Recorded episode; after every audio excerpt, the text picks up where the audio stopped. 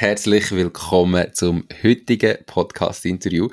Meine heutige Interviewpartnerin ist Alexandra Schmid und auf ihrem LinkedIn-Profil, dort haben wir uns kennengelernt, steht «Finde heraus, wofür du brennst». Ich natürlich denke, das passt perfekt zu «Mach dis Ding». Sie ist Laufbahnberaterin, Mutmacherin, ähm, Ausbildnerin, Trainerin. Was sie genau macht, erzählt sie gerade selber. Ich freue mich extrem auf das Interview. Sie hat auch schon mal zwei Jahre zu Hawaii gelebt, ist eigentlich ausgewandert und dann wieder zurückgewandert. Und auch auf das freue ich mich, über das zu reden, ähm, weil wir ja selber auch viel unterwegs sind und reisen und Hawaii für uns so eine Traumdestination ist. Bin ich mega gespannt drauf. Darum freut euch auf das Interview. Hallo und herzlich willkommen zum «Mach dis Ding» Podcast. Erfahre von anderen Menschen, die bereits ihr eigenes Ding gestartet haben, welche Erfahrungen sie auf ihrem Weg gemacht haben und lade dich von ihren Geschichten inspirieren und motivieren, um dein eigenes Ding zu machen. Mein Name ist Nico Vogt und ich wünsche dir viel Spass bei dieser Folge vom «Mach dis Ding» Podcast. Die Valiant ist die Bank von meiner Wahl. Die ganze Eröffnung vom Konto von der Mach dis Ding GmbH ist von daheim ausgegangen. Alles hat schnell, einfach und unkompliziert funktioniert. Ich war wirklich begeistert von dem Prozess, den die Valiant aufgestellt hat. Ich freue mich darum sehr, die Valiant als Partnerin vom Podcast gewonnen zu haben. Wenn du mehr von der Valiant willst wissen, dann gang auf w w w punkt valiant punkt c h. Valiant, die Bank, die es ihnen einfach macht. Hoi Alexandra, schön bist du da, wie geht's? Hoi Nico, freut mich, dass ich da darf dabei sein darf und mit dir über «Mach dis Ding» plaudern. Ähm, ja, geht gut soweit. Ähm, der Frühling ist da, das gibt auch wieder Mut zum Aufbrechen. Ist äh, so eine, eine Jahreszeit, auch, wo man so ein bisschen mehr Schwung hat, um neue Sachen zu machen und neue Sachen angehen oder Ziele zu erreichen, die man sich vielleicht auch mal gesetzt hat.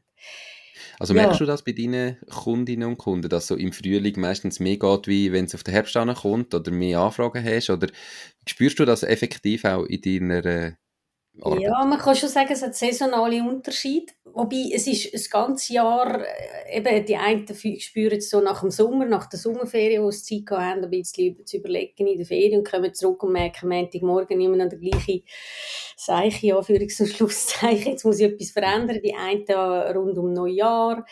Es ist sehr unterschiedlich, aber der Frühling hat es schon so ein bisschen in sich, dass man, ja, auch, man spürt, oder, Frühling, ähm, andere Zeiten, es wird heller, es wird wärmer, wo man Aufbruchsstimmung hat, und da habe ich schon auch, habe ich schon auch Anfragen, ja, genau. Mhm. Cool. Dann erzähl doch jetzt gerade auch mal noch ganz konkret, was machst du? Also, was ist genau deine Dienstleistung, dein Coaching, dein Angebot, das du überhaupt äh, verkaufst?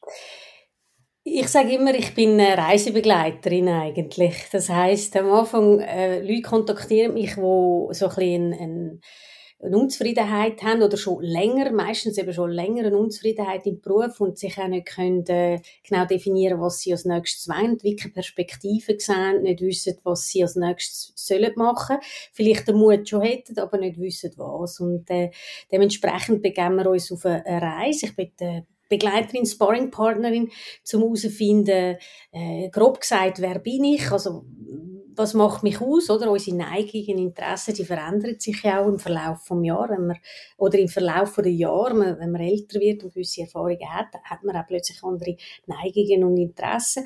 Also so eine Standortbestimmung, wer bin ich, was kann ich, ähm, da, da sind die meisten eigentlich schon stark drin, wissen gut, was sie können, aber auch nicht unbedingt darüber hinaus, was sie noch für Potenzial und Talent haben, weil das, was man gut macht, heisst nicht zwingendermassen, dass man es noch gerne macht, oder? Wenn man es schon lange macht. Und dementsprechend geht es ein bisschen auf eine Reise, zu schauen, ähm, was habe ich da sonst noch für Potenzial, vor allem auch, wie gesagt, die anderen, ähm, was liegt eigentlich da noch im Brachen, so die Blindspots aufzudecken.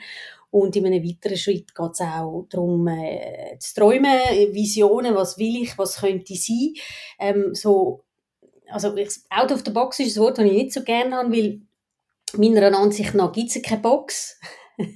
Also von dem okay. Kann man out of the box, es gibt ja keine Box, aber es geht eigentlich darum, wirklich so ein bisschen die, der realistische Zug oder auch die wie soll ich sagen, wir Schweizer sind sehr sicherheitsbezogen, oder? Ähm, so das mal ein bisschen zu verlassen und äh, einfach ein bisschen das Brain stürmen, oder?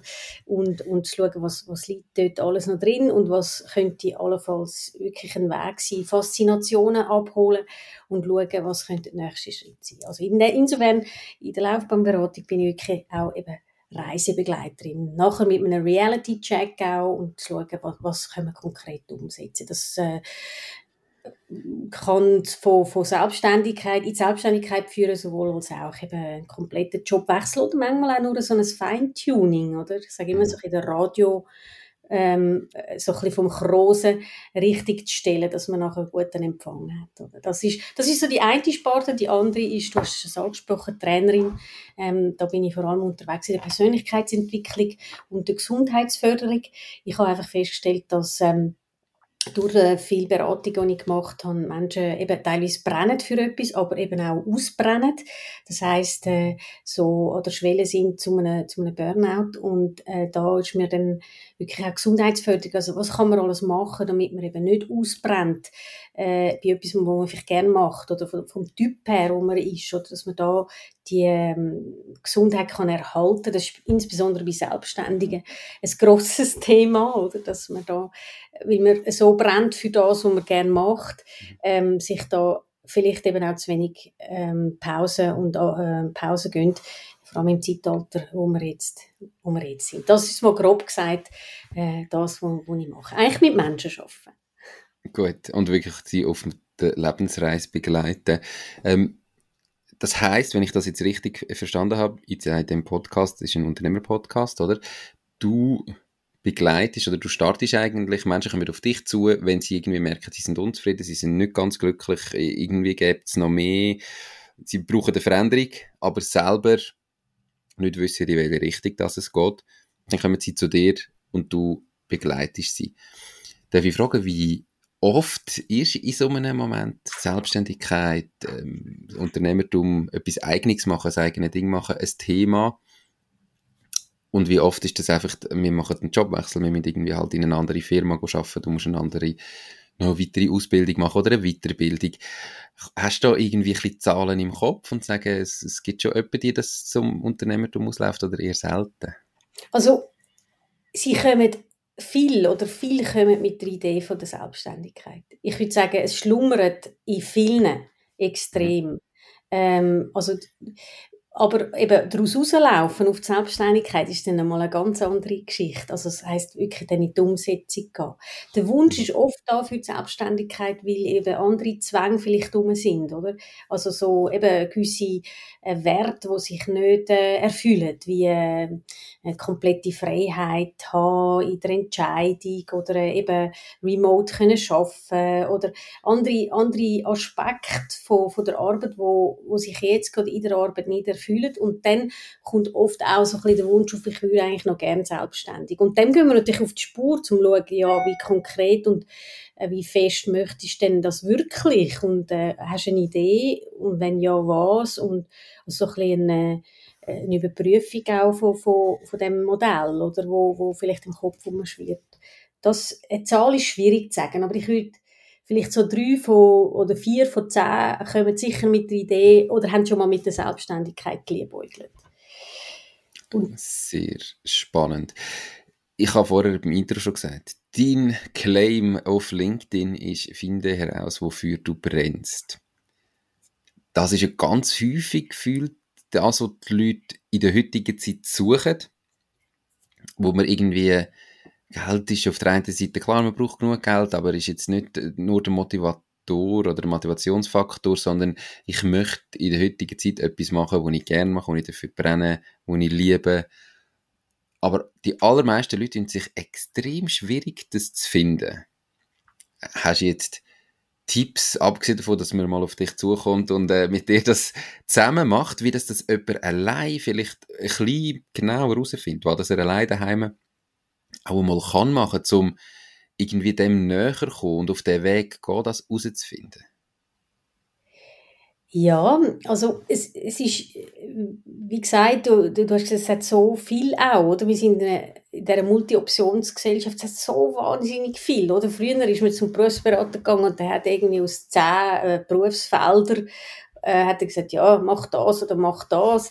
Und jetzt haben wir, äh, ich glaube, über zwanzigtausend Weiterbildungsberufe. D- Das ist klar, dass man dann irgendwie findet, pff, ich stehe wie ein Esel am Berg und habe, habe keine Ahnung. Ich denke, die Orientierung nach innen und nicht unbedingt nach außen ist so der erste Schritt, oder?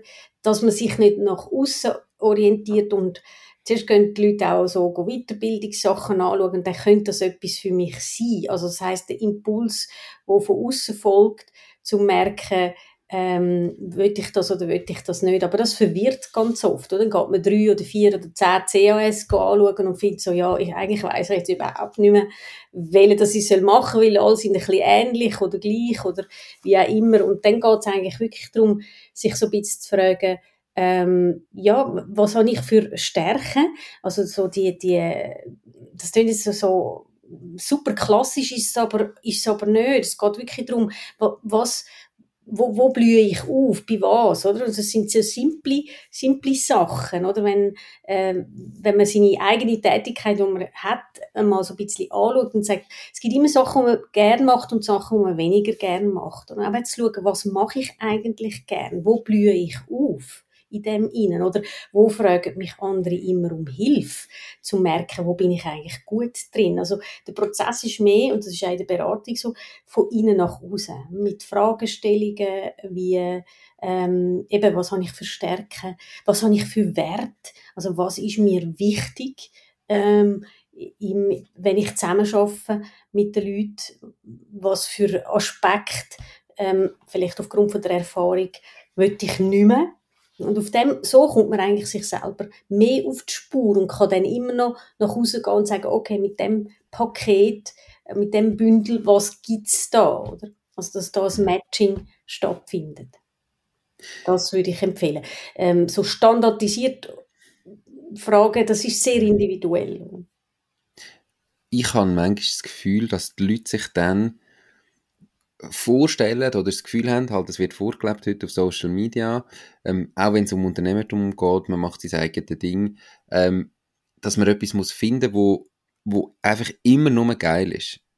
Und dass sie so wie falsche Vorstellungen haben davon, was es heisst, etwas zu machen, was man gerne macht und wo man dafür brennt, weil man einfach das Gefühl hat, es muss wirklich alles stimmen und durch das sich wie zurückhalten oder so, nicht, nicht ins Tun kommen, weil sie denken, ja, aber und, und irgendwo ist immer etwas, wo nicht gut ist. Also ich glaube, es gibt niemanden, der jeden Tag am Morgen aufsteht und einfach die ganze Arbeit, den ganzen Tag, den er macht, immer nur geil ist und jeden Tag sich nur darauf freut. Also jeder hat ja mal tief und es gibt in jedem Job und in jedem Unternehmen und als egal wo, gibt es immer Sachen, die einem nicht so Spass machen.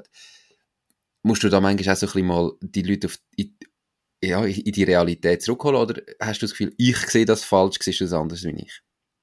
Ja, ich bin froh, dass du das ansprichst. Ich sehe es genau wie du. Also es ist nicht alles immer lässig. Ähm, wenn wenn es heisst, wofür du brennst, ist das einfach, dass es eine intrinsische Motivation gibt, ähm, die getrieben ist von dem, was du gerne machst. Das bedeutet aber nicht, dass du Sachen musst machen musst, die du nicht so gerne machst zwischendurch. Das können wir als Selbstständige, du und ich, äh, bestätigen. Ich meine, Buchhaltung finde ich absolut schlimm, mache ich total nicht gern, muss ich aber machen als Selbstständige. Dafür hat es andere Aspekte und ich brenne dafür und ich nicht würd wollen hergeben, äh, zum als Angestellte wieder zu arbeiten. Also es ist ein Abwägen von der, von der Prioritäten. Wenn ich aber einen Job habe, wo ich angehe und nur den Anschiss habe, auf Deutsch gesagt, dann dann ist es nicht gut, oder? Es muss sich, es muss auf jeden Fall so, so ein, ein Verhältnis sein von irgendwie achtzig zwanzig oder siebzig dreißig, aber hundert Prozent gibt es nie. Also, das ist, ähm, ich bin froh, dass du das ansprichst, weil äh, viel werben dann so ein bisschen, finde deine Berufung, oder? Genau. Und ich bin allergisch auf das Wort Berufung. Ich habe die Erfahrung gemacht, bei mir auch, und vielleicht kannst du das bestätigen oder kennst auch Leute, die das können bestätigen. Ich habe auf jeden Fall einige in meinem Umfeld. Be der Beruf oder die Berufung kann sich verändern und Berufung, das klingt so nach ähm, ewig und immer. Also wenn ich die Berufung gefunden habe, dann gibt es nichts mehr anderes, es ist nur noch das. Und äh, das ist nicht wahr. Also wir entwickeln uns weiter als Wesen. Das heisst, es kann sein, dass das, was wir jetzt total lässig finden, wofür wir brennen, äh, sich dann weiterentwickelt in etwas anderes oder in einen neuen, einen neuen Lebensabschnitt, in etwas ganz anders. Und äh, das bringt eben auch einen Stress, oder? Junge Menschen haben manchmal das Gefühl, ich muss jetzt meine Berufung finden und dann ist es das für den Rest vom Lebens. Nein, das ist es nicht. Es ist für einen Lebensabschnitt vielleicht, oder? Vor allem in der heutigen Zeit, wo Ähm, die Volatilität von allem, was wir rund um uns haben, so viele Veränderungen mit sich bringen, sind wir eigentlich gezwungen, äh, äh, Agilität an den Tag zu legen und auch mit dem zu gehen, was, äh, was, was gerade auch im Aussen passiert und sich dann eben auch verändert. Mhm. Und von dem her, ähm, ja, auf jeden Fall, also es gibt Sachen, die wir nicht gerne machen und das ist ein Teil von unserem Alltag und eben es darf sich auch wieder verändern. Es muss nicht für ewig sein.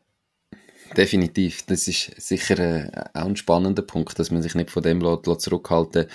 Wenn man heute eine Entscheidung trifft, dann hat man manchmal das Gefühl, die ist jetzt für immer und ich muss für immer nachher genau das so machen, wie ich sie jetzt entscheide. Und darum tue ich die Entscheidung rauszögern und mache es gleich nicht, weil ich irgendwie nicht ganz sicher bin. Und dass man sich da bewusst ist, hey, du kannst jederzeit die Entscheidung wieder anpassen. Wenn du merkst, es war das Falsche gewesen, dann machst du wieder etwas anderes. Und sind wir ganz ehrlich, im Moment bei dem Fachkräftemangel, wo irgendwo ach, herrscht und bei Tausenden von Firmen, die sich händeringend um irgendwelche Leute kämpfen und die Leute wollen, wenn du das Gefühl hast, du willst mal dein eigenes Ding machen, probier es doch einfach mal aus. Du kannst immer wieder retour in einen Job, wenn du merkst, es ist das Falsche. Oder wenn es nicht funktioniert hat, dann kannst du dich auch wieder anstellen lassen. Es ist nicht irgendwie eine Entscheidung, die so ist, es gibt kein Zurück mehr.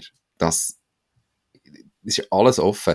Und ich habe wirklich manchmal einfach das Gefühl, die Leute lassen sich heute zurückhalten davon, auch im Unternehmertum, in meinem Fall, dass sie denken, damit ich jetzt wirklich ähm, mich selbstständig machen kann, muss ich die Idee haben, wo ich nachher eben, wo ich richtig, richtig dafür brenne. Das, was ich unbedingt machen will, jeden Tag.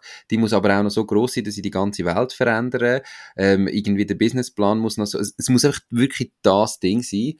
Und darum, ah, das habe ich einfach noch nicht gehabt. Ich würde ja schon gern, aber mir fehlt das noch. Und da denke ich einfach, hey, look, das, das, das kommt nicht einfach so. Und irgendwie musst du mal starten.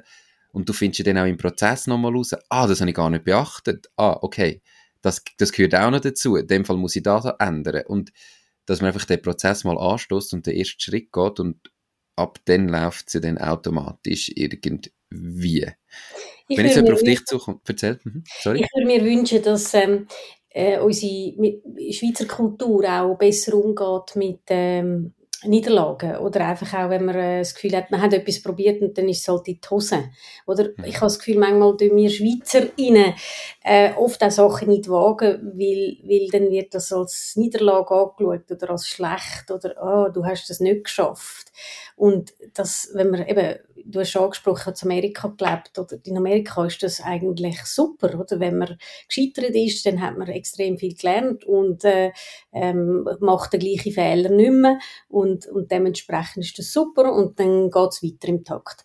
Und in der Schweiz wird das äh, eher äh, so ein bisschen skeptisch angeschaut. Also nur schon, dass man überhaupt mal anfängt, wird skeptisch angeschaut äh, und, und, und tausendmal hinterfragt, aber ähm, grundsätzlich auch eben das, das Scheitern. Und ich würde mir wünschen, vielleicht je mehr Leute das auch dazu stehen, dass sie mal gescheitert sind, je besser wird dann das Verständnis, ja, ja gut, okay, try and error, oder?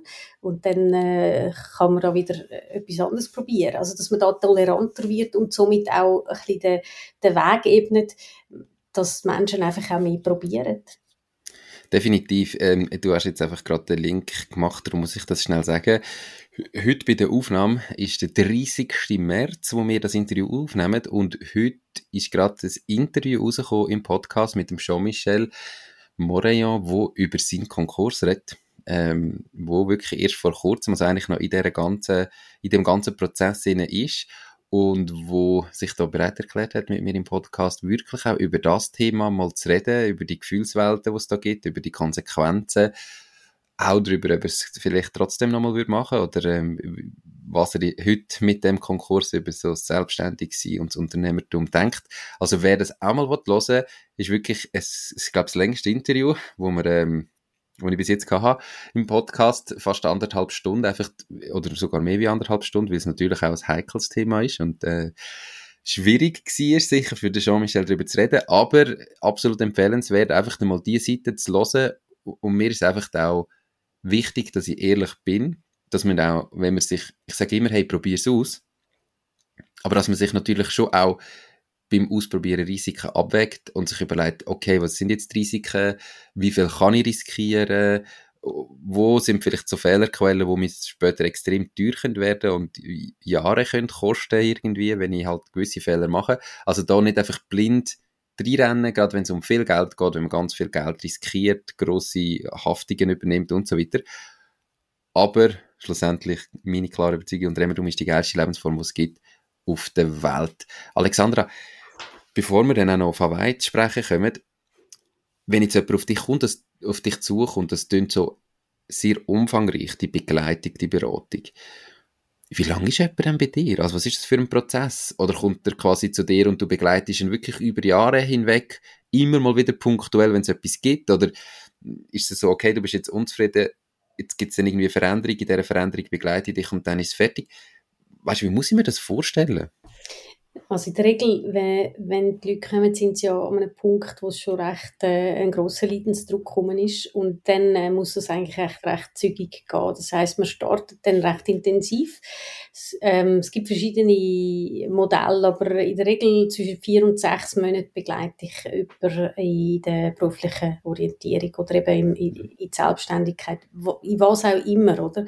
Vielleicht auch nur einen, einen, einen internen Wechsel. Kürzlich habe ich jemanden, der total unzufrieden war, ist in der Führung ähm, im, ein Verkaufsleiter, der wo, wo einfach nicht so richtig wusste, woher kommt die Unzufriedenheit. Und dann haben wir herausgefunden, es ist eigentlich in der, in der direkten Führung und auch das Vermissen vom Kundenkontakt. Also nicht mehr wirklich an der Front sein mit Menschen. Und dann ähm, hat sich herausgestellt, dass, dass er eigentlich wieder quasi ein Downgrade will und, und wieder mehr ab Front und mehr mit, mit den Menschen, mehr mit einem Produkt, also er hat sich auch mit dem Produkt nicht können identifizieren und also eben, es sind verschiedene Sachen, die wo, wo da zählen und das braucht ein Zeitchen, also es geht nicht von heute auf morgen, aber in der Regel ist es eigentlich so, nach vier bis sechs Monaten ist der Prozess abgeschlossen und dann ist es natürlich so, situativ, wenn irgendwie etwas ansteht, dann kann man mich immer wieder kontaktieren, was auch gewisse machen, nach zwei, drei Jahren.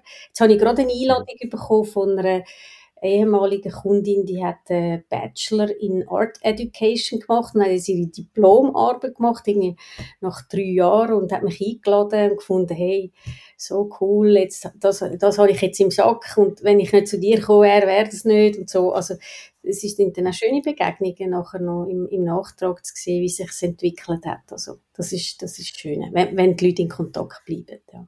Die Podcast-Folge ist gesponsert von der Baloise. Die Baloise organisiert für alle Gründerinnen ein kostenloses Online-Webinar über den Mittag. Am zwanzigsten April findet ein Lunch exklusiv von Frauen für Frauen statt, wo es darum geht, Grundlagen über Buchführung und Rechnungslegung näher zu bringen. Mehr Infos findest du auf baloise punkt c h slash webinar. Können wir mal auf deine eigene Vergangenheit sprechen? Also erstens, was befähigt dich dazu, dass du den Leuten kannst helfen, auf, also dass du die Leute kannst begleiten und ähm, ja, ihnen zu dem, sie zu dem kannst führen, wofür sie brennen. Also, was hast du vorher gemacht? Was ist so dein Werdegang und warum kannst du das? Ja, das ist eine gute Frage. Warum kann ich das? Ich, habe, ich denke, ich war selber recht lange Suchende gewesen, auch so im Stil von mich nicht so ähm, vielleicht auch viele verschiedene Interessen gehabt und viele verschiedene Sachen auch einfach können. Äh, im Sinn von nicht schlecht mit Sprachen.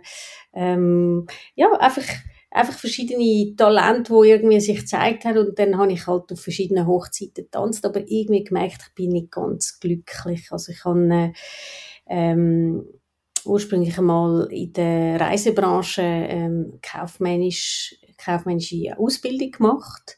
So habe ich eigentlich gestartet. Ich habe äh, relativ rasch arbeiten, um zu reisen. Darum habe ich dann verzichtet auf, äh, auf den akademischen Weg. Ich habe gefunden, ich will reisen und die Welt entdecken. Das habe ich dann auch gemacht. Bin über Land nach Indien gereist und habe ganz viele, viele Reisen gemacht, äh, wo, wo eigentlich im Vordergrund gestanden sind, vor dem Arbeiten. Also das Arbeiten war Mittel zum Zweck gewesen. Und irgendwann habe ich dann gespürt, dass äh, das Schreiben und Kommunikation etwas ist, wo, wo mich reizt, auch eben durch die vielen Reisen. Ich habe viel fotografiert, viel geschrieben und habe dann ähm, ein Studium angefangen im Bereich Journalistik, Journalismus und äh, habe dann anschliessend auch tatsächlich im journalistischen Bereich dann einige Jahre gearbeitet, unter anderem im Radio ähm, und äh, habe äh, dort Spass gehabt und das eigentlich auch lässig gefunden. Eigentlich ist das für viele das Endziel, moderieren am Radio, wunderbar, lässig. Und ich habe eigentlich gemerkt, ich bin einfach nicht happy. Ich rede in ein Mikrofon rein und habe äh, kein Feedback. Also das war noch zu Zeiten vor Ähm, der Webcam gsi, vor äh, irgendwelche WhatsApp-Chats ins Studio, vor äh, irgendwie S M S ins Studio, sondern wirklich Mail ins Studio ist das höchste der Gefühle gsi.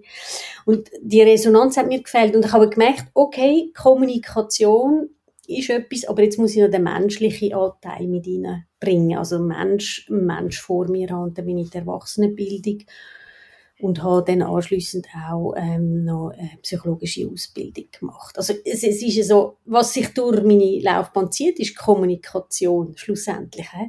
Und das auch wieder als Ermunterung. Das heisst, das, was wir vorher gelernt haben oder, oder gut können, heisst nicht, dass wir das müssen, äh, zurücklassen, sondern man nimmt es ja mit ins nächste, in die nächste Laufbahn. Und, ähm, ja, und, und das mache ich jetzt seit fast äh, fünfzehn Jahren. Ähm, in der Erwachsenenbildung und in der Beratung. Und das, das erfüllt mich. Dort habe ich gespürt, mal, das, das, ist, das ist das, was mich erfüllt. Da habe ich ein Gegenüber, da habe ich ein Feedback und, und auch eben kreative Ideen suchen, Impuls geben, antreiben, im Sinn von neu, neu Impuls geben. Auch das braucht es im Journalismus. Wir müssen neue Ideen haben, neue Impulse generieren, oder? Aber jetzt machen wir es auf einer anderen Ebene. Und das Das ist eigentlich Kunst, oder? Zu schauen, was kann ich mit dem Paket, das da ist, eben sonst auch noch machen. Genau. Habe ich meine Frage beantwortet? Du hast meine Frage beantwortet. Das machst du seit gut fünfzehn Jahren äh, selbstständig?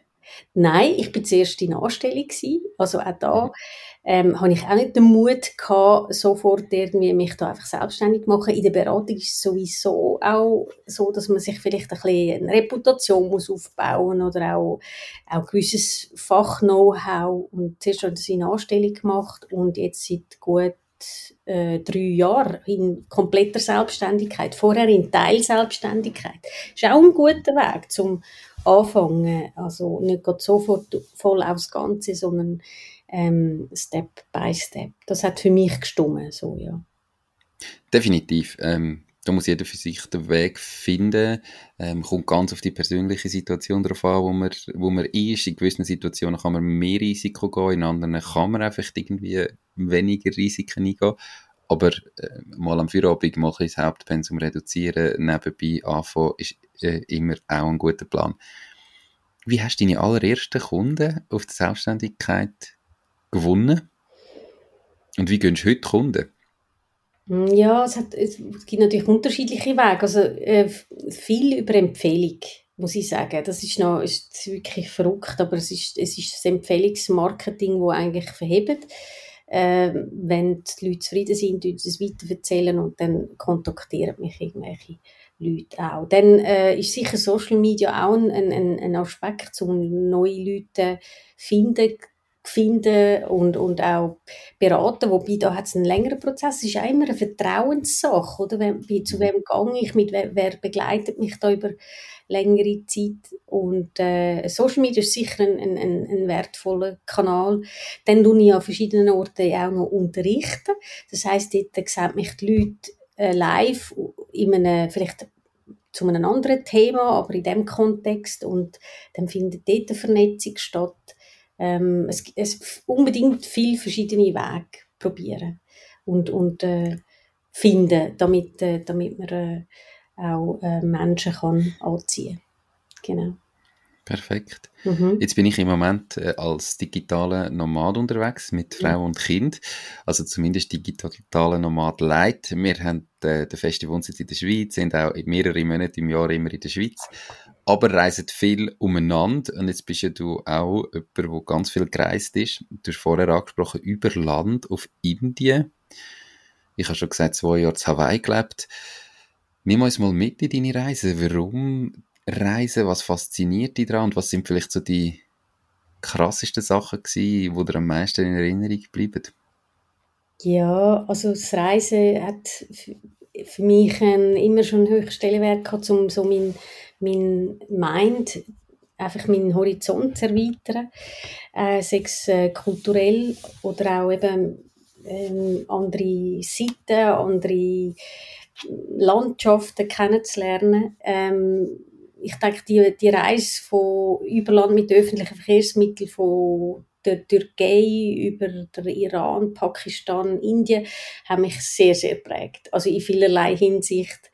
Ich habe fünf Wochen lang ein Kopftuch tragen im Iran, ähm, aber wunderschöne Begegnungen gehabt. Also, du sagst, was war für dich prägend gewesen? Ich finde, die Menschen im Iran, auch jetzt äh, auf die heutige Situation angesprochen, dort ist, die sind so wunderbar gewesen und sind es immer noch, kann ich mir vorstellen, nur einfach wahnsinnig unterdrückt. Und das ist, das ist etwas, wo, wo mir recht eingefahren ist. Also die Freundlichkeit, ähm, die Offenheit gegenüber vom Westen, ähm, die haben uns ständig eingeladen zu sich.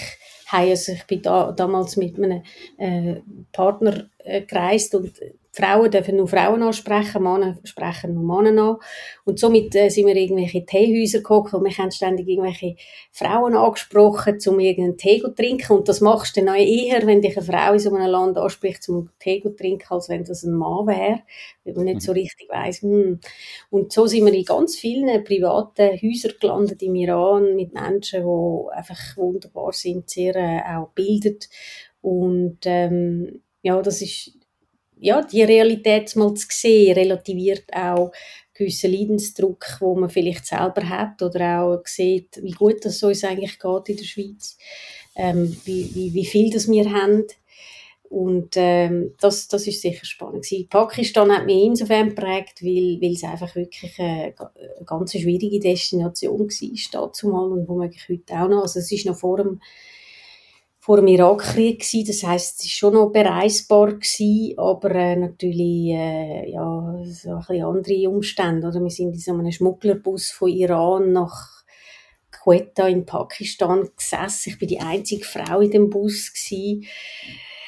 Irgendwie unter mir irgendwelche Tomatenkisten und äh, Waschmittel und oben auf dem Bus ist fast so hoch geladen, wie der Bus selber ist, irgendwelche Benzinkanister und Bücher. Es gibt gewisse Ähm, gewisse Goods, die sie importieren von Iran, die günstig sind zu, oder eben schmuggeln, um in Pakistan zu verkaufen. Und ja, also diese Fahrt, die werde ich auch nie mehr vergessen. Das war äh, über Nacht gewesen, weil äh, wir äh, dort dann irgendwie haben müssen wegen der, wegen der Tribes äh, in, in diesen verschiedenen Valleys, die es dort hat, äh, hat man nur zur Nacht müssen fahren, das war sicherer gewesen, und nur zur zweiten und so weiter. Und so.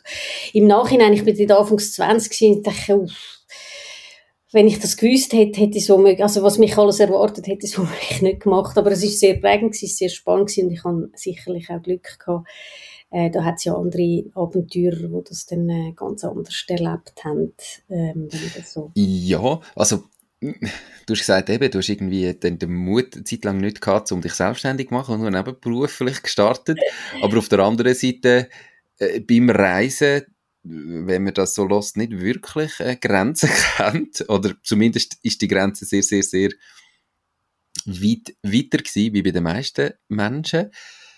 Wie lange bist du insgesamt unterwegs gewesen und warum hast du dich damals auf so eine Reise begeben?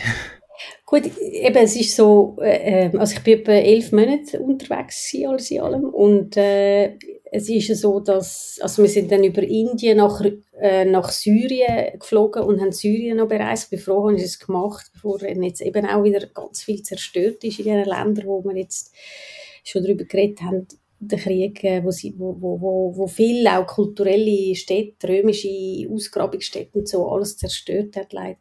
Was mich gereizt hat, ich bin, durch das, dass ich im Tourismus äh, in einer grösseren Firma ähm, gearbeitet habe, habe ich sehr viel von der Welt eigentlich durch die Arbeit schon gesehen gehabt. Also so Studienreisen dürfen machen, an allerlei Orten. Und ich habe einfach Orte versucht oder wollen sehen, wo, wo nicht so touristisch sind, also eigentlich so off the beaten track im Prinzip, oder? Kann ich jetzt einfach sagen, weil heutzutage, zwanzig Jahre später, gibt es fast nur noch weniges off the beaten track, oder? Alles ist irgendwo tracked oder eben über Instagram schon publiziert. Äh, ich meine, wir sind ohne Nattel gereist, ich habe immer mal wieder ein Internetcafé gehabt und habe dann zwischendurch mal meiner Mutter geschrieben, wo voller Sorge daheim war, ist alles in Ordnung und überhaupt und sowieso.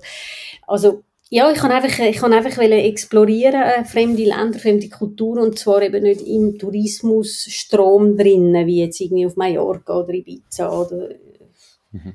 ich weiß nicht, so die, die Länder. Das war der Reiz gewesen. Und äh, auch so ein bisschen die Sinnsuche natürlich, also es hat mich begleitet, oder? Die Sinnsuche nach, warum sind wir da, was soll das eigentlich alles?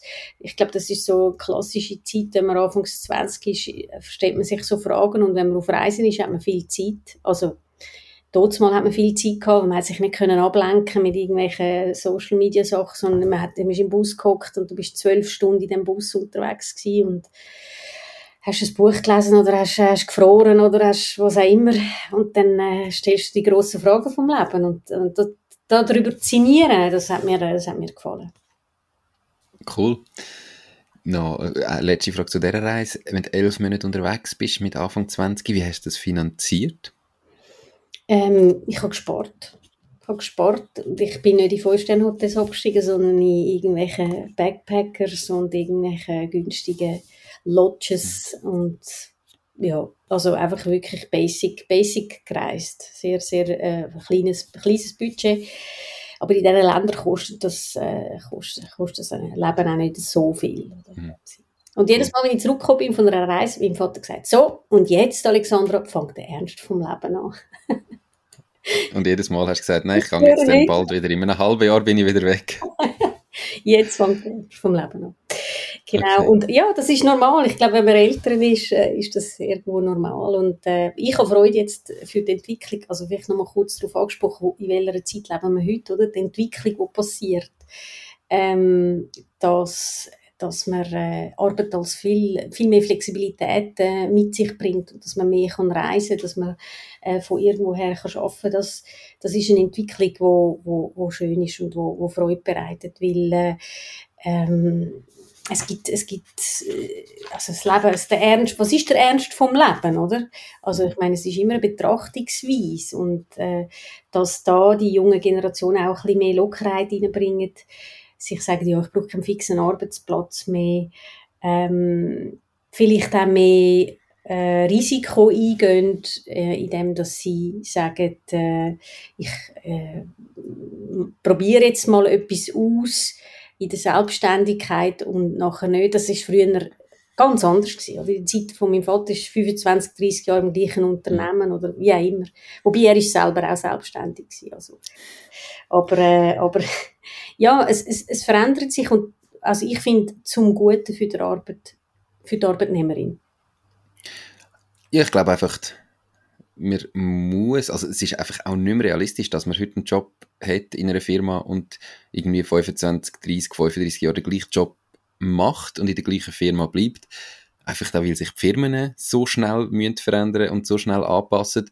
Und wahrscheinlich gibt es heute nahezu keinen Job, der in zwanzig Jahren auch noch schon annähernd noch gleich ist. Ähm, also, und da muss man sich einfach wie auch bewusst sein.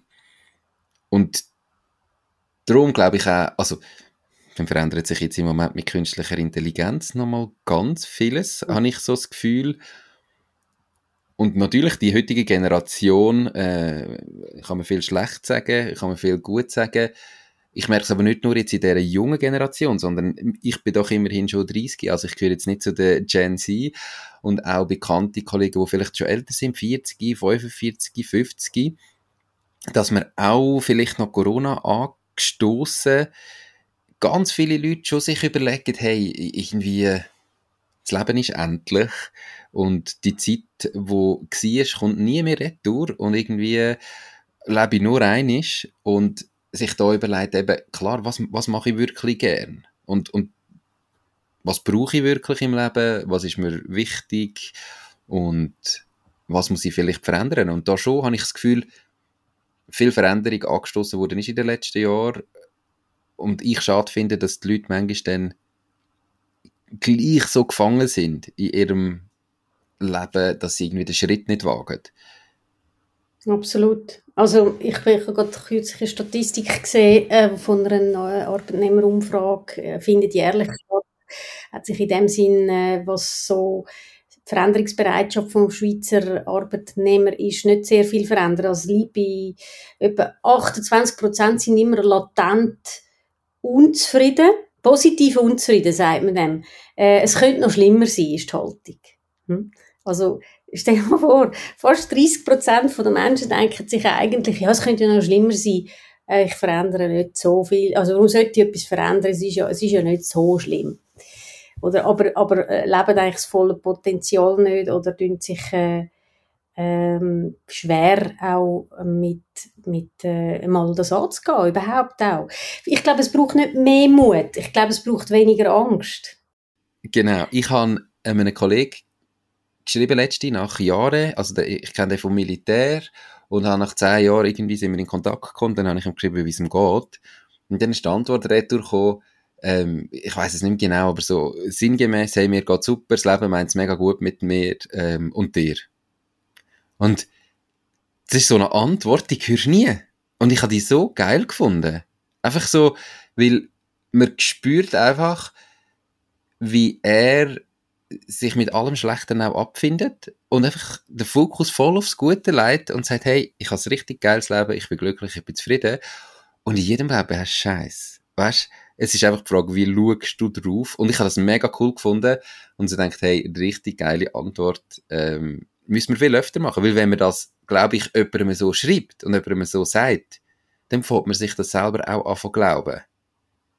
Also weißt du, wenn ich im Moment vielleicht das nicht einmal denke, wenn ich das anfange, immer zu kommunizieren, dann glaube ich mir das irgendwann. Und wenn ich mir aber, wenn ich jedes Mal sage, ja, okay, dann glaube ich auch, dass es mir nur, ja, ja, okay geht.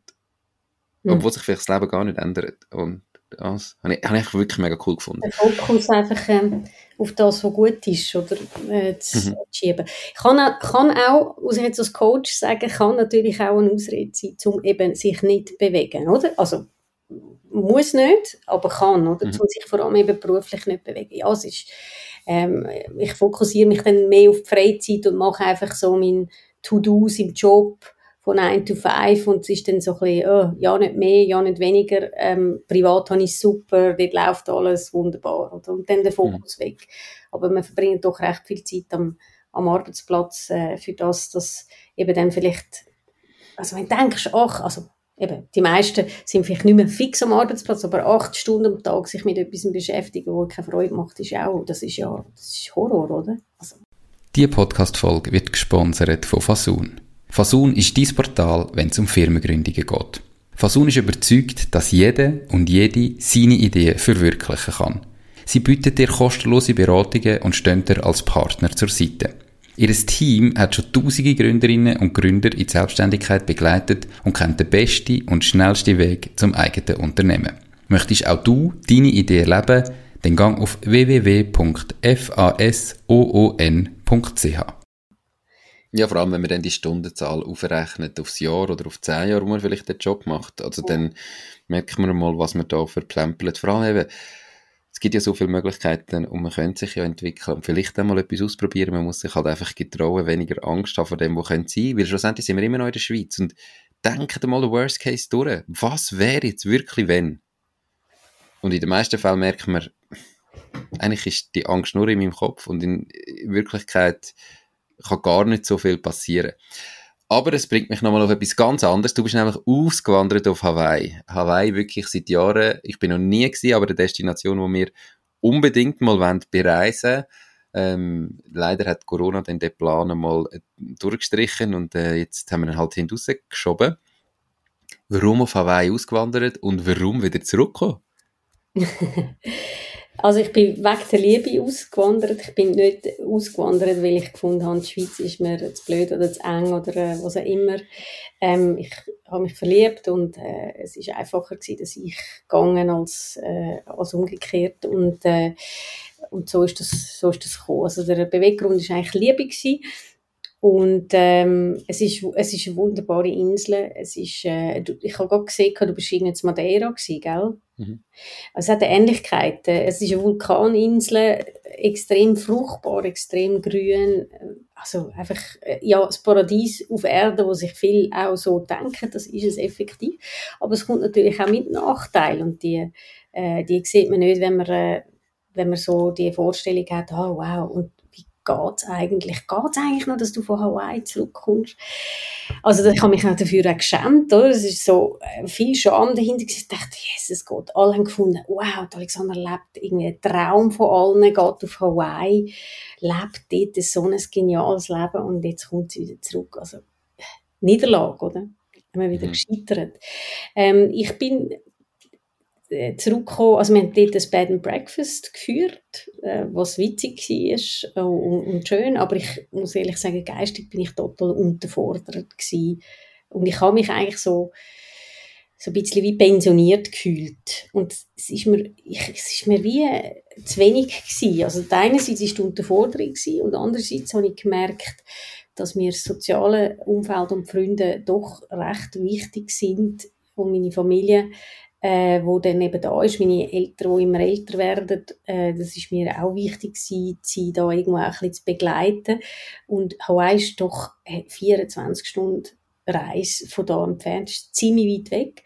Und dazu mal ist Technologie auch zum irgendwie remote zu arbeiten oder so. Also ich hätte jetzt können, ja, jetzt, zum jetzigen Zeitpunkt hätte man vielleicht können sagen, hey, ich arbeite von dort aus etwas da in der Schweiz. Mhm. Aber das, das ist noch nicht möglich gewesen. Also die Technologie und auch der Fortschritt hat es noch nicht gegeben, äh, im, im, im Denken auch von den Menschen. Und darum äh, habe ich mich dann begnügt mit der äh, Menschen so an Kraftort zu begleiten. Ich habe dann so Reisen organisiert, so kleine Ausflüge organisiert für unsere Gäste.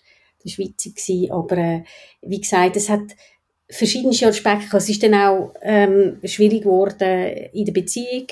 Und äh, am Schluss habe ich sagen, ich muss meine Ich muss für mich schauen, schauen, was stimmt, und ich habe wie zu wenig Perspektive gehabt in, in, in Hawaii, um doch irgendwie noch dreißig Jahre zu arbeiten. Da muss man auch sagen, die Sozialleistungen, alles rundherum, es ist so eine andere Welt, oder? Also ich denke, es ist nochmal etwas anderes, wenn man einfach an einen Ort geht für, für ein Jahr oder zwei, so ein bisschen sein, oder eben, wenn man dort lokal vor Ort ist. Und äh, es wird oft so ein bisschen romantisiert, äh, das Auswandern. Das sieht man ja auch bei dem, also das ist eine von meinen Sendungen, die ich, wenige Sendungen, die ich am Schweizer Fernsehen schaue, das ist das Auf und Davon, vielleicht weil ich selber sehr viel Bezug kann schaffen kann, Äh, wie es ist, wenn man geht, mhm. und dann eben merkt, wow, da hat so viele Aspekte, die wo, wo, wo nicht mehr sind. Das kann, man, das kann man mit dem Kopf am Anfang schon begreifen, aber man muss es teilweise auch erst, wenn man es spürt, merkt man, oh wow, das ist doch nochmal eine andere Hausnummer oder eine Schuhnummer. Also. Das ist definitiv so. Also, ich denke, es hat ja eben verschiedene Aspekte drin, und auch so wie wir jetzt im Moment leben, oder? Ein bisschen als digitale Nomaden, dass ich liebe es. Absolut nicht falsch verstehen. Aber da haben die Leute auch, und auch wir natürlich, du hast nochmal eine andere Vorstellung davon gehabt, eine viel romantischere Vorstellung, wie es denn ist. Ich meine, wir müssen trotzdem unser Leben im Griff haben, oder? Wir müssen arbeiten, wir müssen unser Geld verdienen, wir müssen unsere Arbeit gemacht haben, wir haben unsere fixen Termine. Ähm, das ist gar nicht so einfach teilweise, wenn du so viel unterwegs bist, mit Internet, das du haben musst, mit irgendwie am richtigen Ort, an einem ruhigen Ort sein, wie organisierst du das, wie kannst du das machen? Es hat ganz viele Probleme, wenn man das Problem nennen will, oder Herausforderungen, die man einfach muss lösen muss, die komplett neu sind. Es fällt zwar ganz vieles vielleicht weg, aber es kommt ganz viel Neues dazu. Und wie du sagst, oder das Umfeld, ich meine, wir sind ganz häufig halt einfach das Dritte. Wir haben nicht die Möglichkeit, wenn wir jetzt Monate unterwegs sind, dann haben wir vielleicht nie in Monaten die Möglichkeit, den Kleinen mal eine halbe Stunde abzugeben. sondern du hast ihn halt ja. immer. Ähm, du kannst ja nicht einfach schnell sagen, ja, ich gehe jetzt noch mit meinem Kollegen etwas trinken. Man lernt schon mal Leute kennen, aber es ist in dieser Zeit meistens nicht so vertieft, wie man es vielleicht aus der Schweiz kennt. Und wir lieben es, aber wir freuen uns dann auch immer wieder zurück in die Schweiz und da wieder unsere Kollegen zu sehen, die Familie zu sehen und so weiter. Und dann freuen wir uns wieder drauf zu gehen. Also wir finden das als mega coole Mischung.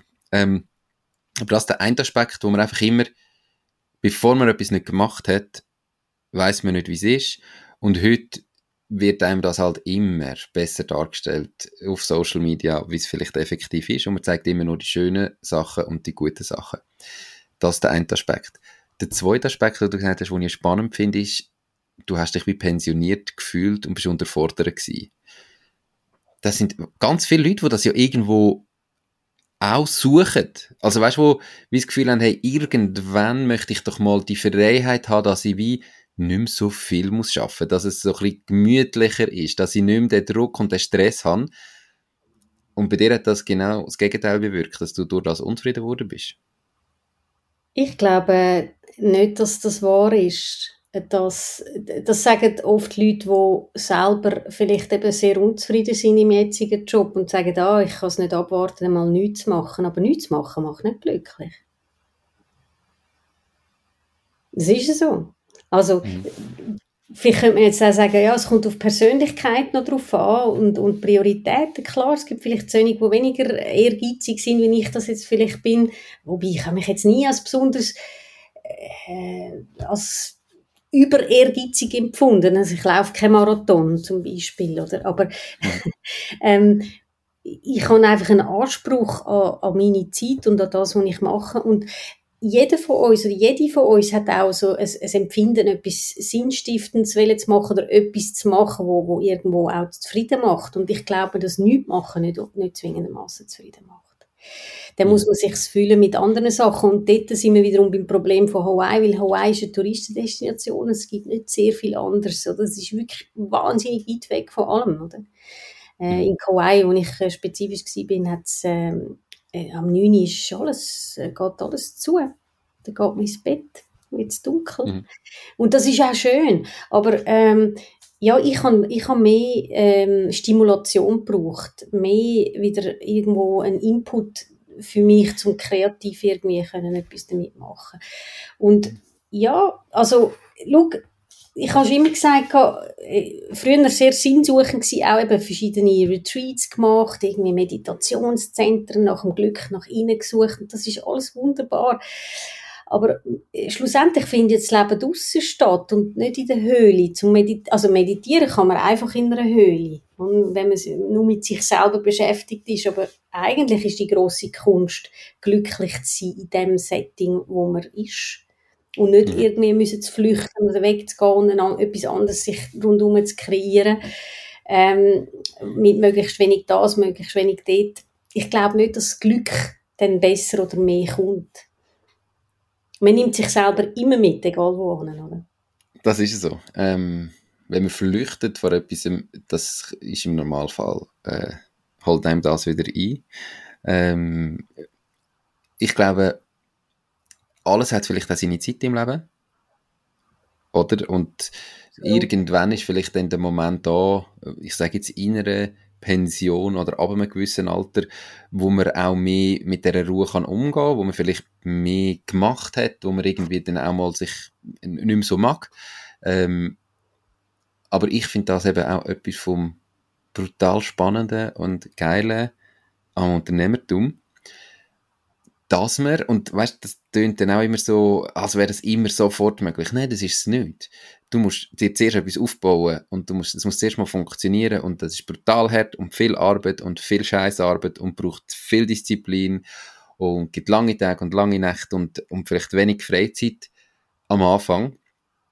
Aber wenn du dir das mal aufgebaut hast und wenn es mal funktioniert, dann gibt dir das auch die Möglichkeiten, zum dein Leben relativ flexibel gestalten im Sinne von, hey, jetzt will ich mal, so wie wir jetzt, jetzt sind wir mal am Reisen und habe ich ganz gezielt meine Arbeitszeit runtergeschraubt ähm, und ich kann jederzeit wieder kommen und sagen, jetzt will ich wieder mehr machen. Und irgendwann wird es sich... Es ist die Freiheit, oder? Du hast die Freiheit. Die Freiheit zu machen mit dem, was mit deiner Zeit, was mhm. du willst. Also, mhm. das bedeutet ja nicht, dass du nichts machst. Und, die, und einige wünschen sich ja nichts zu machen, weil sie gefangen sind in dem, was sie immer machen für andere. Mhm. Oder?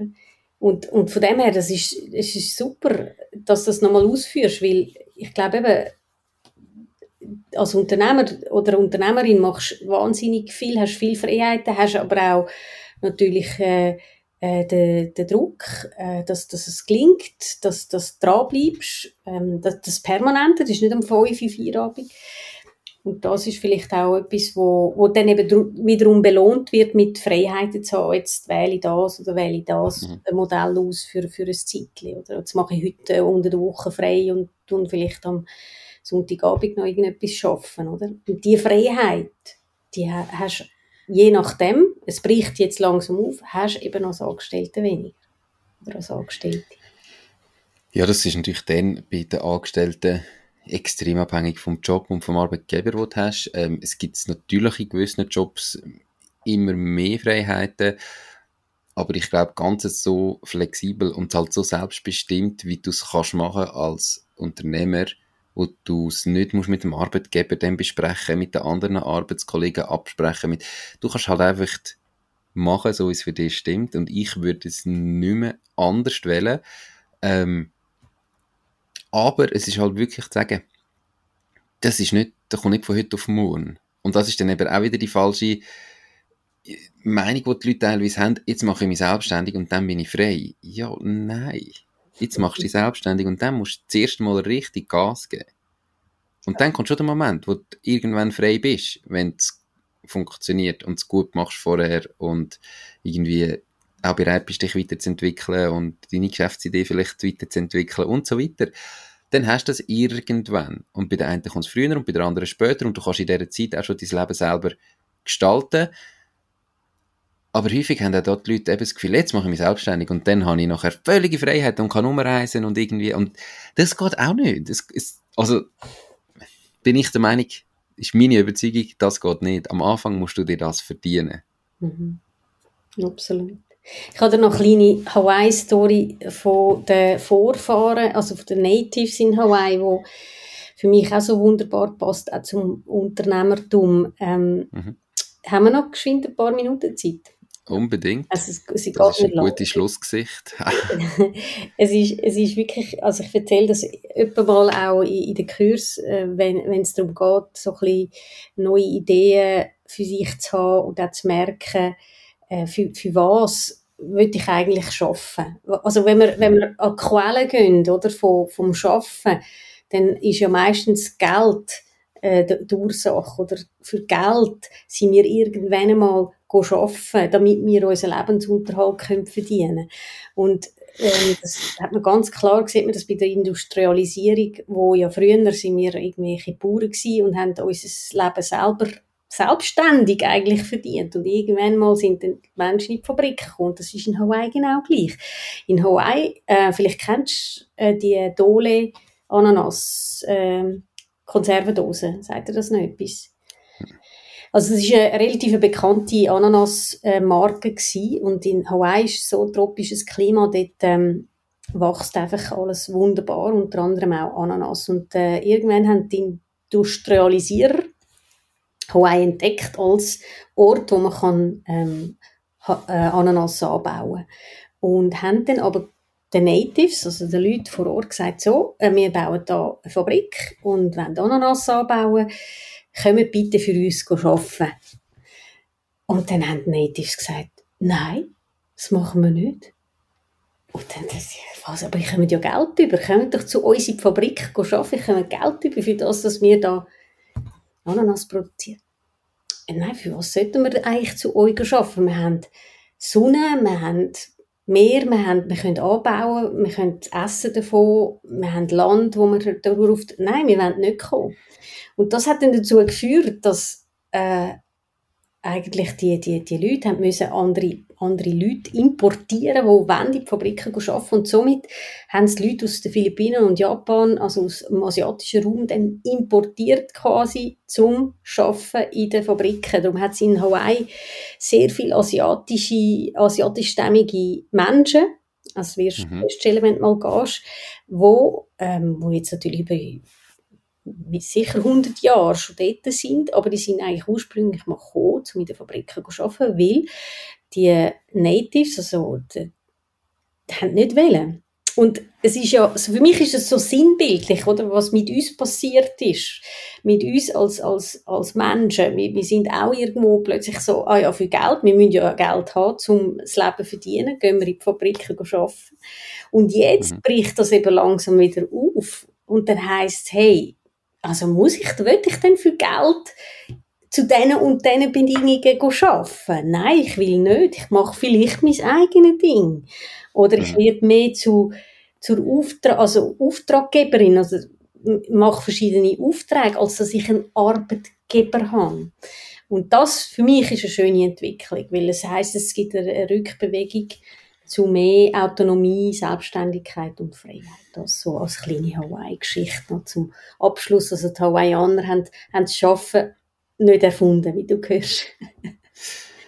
Ja, also halt spannend ist ja, dass man es irgendwie, dass das, wer auch immer es geschafft hat, uns mit Materialismus zu motivieren und es irgendwie geschafft hat, dass eigentlich die westliche Welt immer das Gefühl hat, sie will noch mehr und mehr und, und man braucht mehr Luxus und man will mehr und dass die Motivation zu dem mehr so gross war, dass man halt eben sich für ganz viele Sachen gemacht hat, die man eigentlich gar nicht unbedingt gern gemacht hat, sondern damit man irgendetwas erreichen kann und in dem Fall die Hawaiianer da sind und einfach sagen, hey, wir haben alles, was wir brauchen zum Leben. Wir haben irgendwie ähm, eben die Sonne, das Land und so weiter. Ich tue jetzt noch eine Geschichte, die ganz ähnlich ist, schnell anfügen ähm, und dann machen wir einen Strich drunter und vielleicht habt ihr die auch schon mal gehört. Das ist ein, ein Fischer, ich weiss nicht mehr wo, sagen wir irgendwo äh, in Thailand und der geht am Morgen früh raus mit dem Boot und dann geht er fischen und dann kommt er retour und er hat immer super Erfolg und ganz viel Fisch und ähm, dann isst er zum Mittag mit der Familie und am Nachmittag geht er mit seinen Kindern an den Strand und genießt dort das Leben und am Abend geht er vielleicht nochmal eine Runde fischen, dass sie genug haben zum Nachtessen und ist völlig glücklich mit dem und dann kommt irgendwann ein eben, sagen wir jetzt, ein Schweizer Unternehmer dort hin und geht zu dem Fischer und sagt, hey, aber du kannst so viel mehr aus dem Fischen machen, du hast immer so viel Erfolg, geh doch mehr fischen und nachher kannst du wachsen und kannst dir andere Kollegen anstellen und dann kannst du mehr Boote zukaufen und nachher kannst du eine riesige Firma daraus bauen und, und ganz viel Fischen und verdienst ganz, ganz viel Geld damit. Und dann sagt der Fischer, ja, und was kann ich denn machen? Ja, dann bist du irgendwann frei. Ja, und was mache ich dann? Ja, dann, kannst, dann musst du nicht mehr fischen, dann kannst du an den Strand liegen und dein Leben geniessen. Dann sagt er, also genau das, was ich heute schon mache. Oder? Genau. Und das ist so schon, wo sich dann irgendwo auch der Kreis schliesst und ähm, einfach so ein bisschen zum Schön. Gedanken ja. anregen. Äh, Dass ich selber treu bleibe, ist sicher Stichwort auch von der jüngeren Generation, wo jetzt auch die ältere Generation, so Babyboomers und so, findet, oh mein Gott, die nehmen sich da so viele Sachen raus, geht es eigentlich noch? Aber es ist ja so, oder? Der Kreis schliesst sich auch, ich meine, wo hat, und das ist jetzt sehr, sehr kritisch, oder? Wenn es Unternehmer innen hat, die jetzt zuhören und finden, ja, aber Alexandra, so gibt es ja den Fortschritt. Ich sage, kapitalistisches System und das wirtschaftliche System, das wir aufgebaut haben, das ist gut und recht, aber wo hat es uns angebracht? Ist es, ist es wirklich äh, das Gelbe vom Ei? Ist es das Maß aller Dinge? Wir haben eine Generation, die jetzt sich muss entscheiden muss, was, was schaffe ich? Gibt es die Erde in fünfzig, hundert Jahren noch? Äh, Und dass man sich da mehr wieder auf sich selber besinnt und sich selber treu bleibt und sagt, ich mache nicht alles zu jedem Preis. Ich finde das super, äh, eigentlich eine super Haltung. Ich finde einfach grundsätzlich, am Schluss muss es jeder für sich selber entscheiden und muss für sich selber wissen, was macht mich glücklich, in welche Richtung will ich, was ist mir wichtig. Und am Schluss fängt es dort an, dass man sich eben da wirklich mal überlegt. Und dann gibt es nicht richtig und falsch, sondern es muss es irgendwie jeder für sich entscheiden und dann aber diesen Entscheidungen auch Taten folgen lassen und sein Leben nachher auch so gestalten, dass er eben das erreicht, was ihn glücklich macht. Und da muss jeder selber finden und selber für sich wissen. Aber es macht absolut Sinn, sich mal mit sich selber beschäftigen und sich da ein bisschen Gedanken zu machen oder sich sonst jemand zur Hilfe nehmen wie dich, wo einen begleitet darauf, wo vielleicht auch die Tools und so weiter hat ähm, und einfach mal noch externen Input trotzdem gibt oder hilft, den, den internen Input zu finden. Alexandra, ähm, du hast noch gemeint am Anfang, du, wie lange reden wir? Wir sind jetzt doch bei über einer Stunde und es ist äh, im Flug äh, verflogen. Mega spannendes Interview gewesen. Danke viel, viel mal für deine Zeit. Ganz viel Erfolg in Zukunft und noch ganz einen schönen Tag. Vielen Dank, vielen Dank. Merci, Nico. Mach's gut. Tschüss. Ciao, ciao. Ciao, ciao. Das war es auch schon gewesen mit dieser Podcast-Folge. Ich bedanke mich ganz herzlich fürs Zuhören. Ich würde mich außerdem extrem freuen, wenn du auf meine Webseite w w w Punkt mach Strich dies Strich ding Punkt c h wirst gehen und dich dort in meinen Newsletter einträgst. Damit kann ich dich über neue Folgen und Themen, die dir helfen, dein eigenes Ding zu starten, informieren. Nochmal danke vielmals fürs Zuhören und bis zur nächsten Folge vom Mach dis Ding Podcast.